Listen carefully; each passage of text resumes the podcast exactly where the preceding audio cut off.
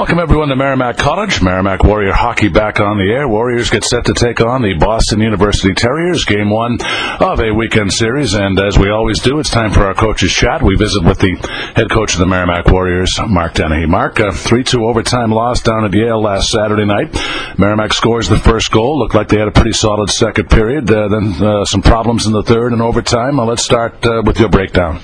You know, eh, how many times this year have we uh, outshot our opponent uh, by a pretty significant number and, and come away either trailing or even after one? It was the opposite. Um, we got outshot uh, fairly significantly, although not too many grade A chances. Uh, yet we're the ones that score the goal and take advantage, which is great.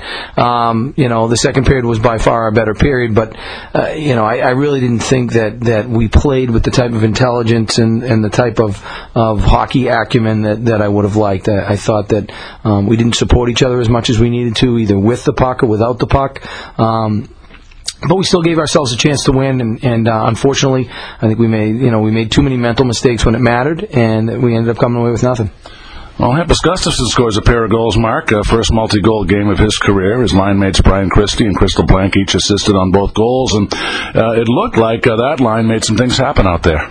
Yeah, you know, they're, they're two pretty skilled younger players, and, um, you know, we liked them with Mikey Collins earlier in the year, but with Mikey out of the lineup, um, you know, and Brian coming back in, we felt like we could move Hampus over to the left wing and, and not really skip a beat, and I think it, it helped him a little bit offensively, take some of the defensive responsibilities away from him. Brian came in and, and played really well, and I thought was sort of the glue with that line, and uh, so it was nice to see them play well.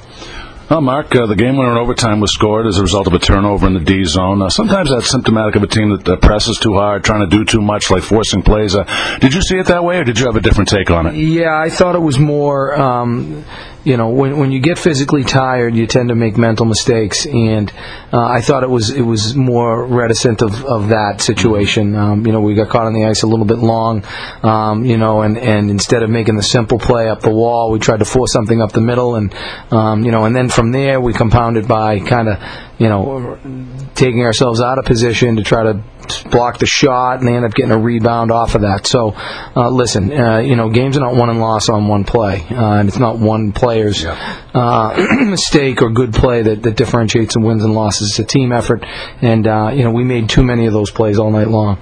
And uh, Mark, again, Merrimack continued to get stellar goaltending. another solid effort from Raz Tirronen, stopped 31 of 34. what were your thoughts on his work? Um, you know, I, I think he, he gave us a solid effort, although I think he would have liked one back um, and probably would have liked to have done something more with the rebound on three.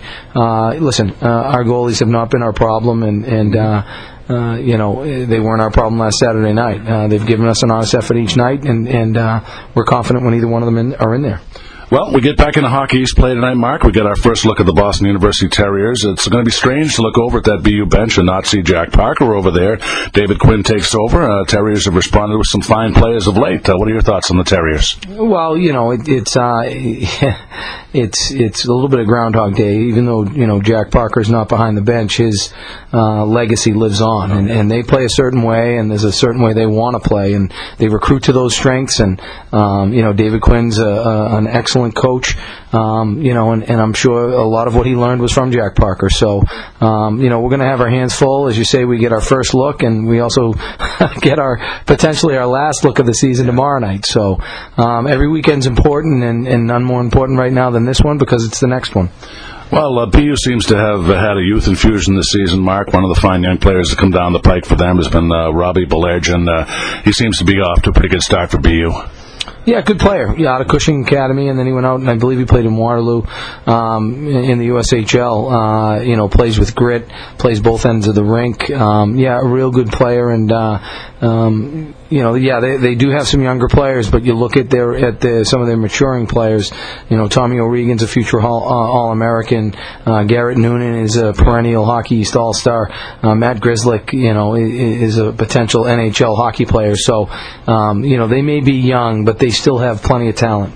Well, Mark, uh, not only do you get Mike Collins back tonight, uh, but the line that was so productive down at Yale remains intact tonight. So uh, perhaps the combination of those things will create uh, the type of spark that'll uh, warm up the offense a bit. Hey, listen, this is a, a new day, and um, you know both teams are undefeated today, and, and it's really what we make of it.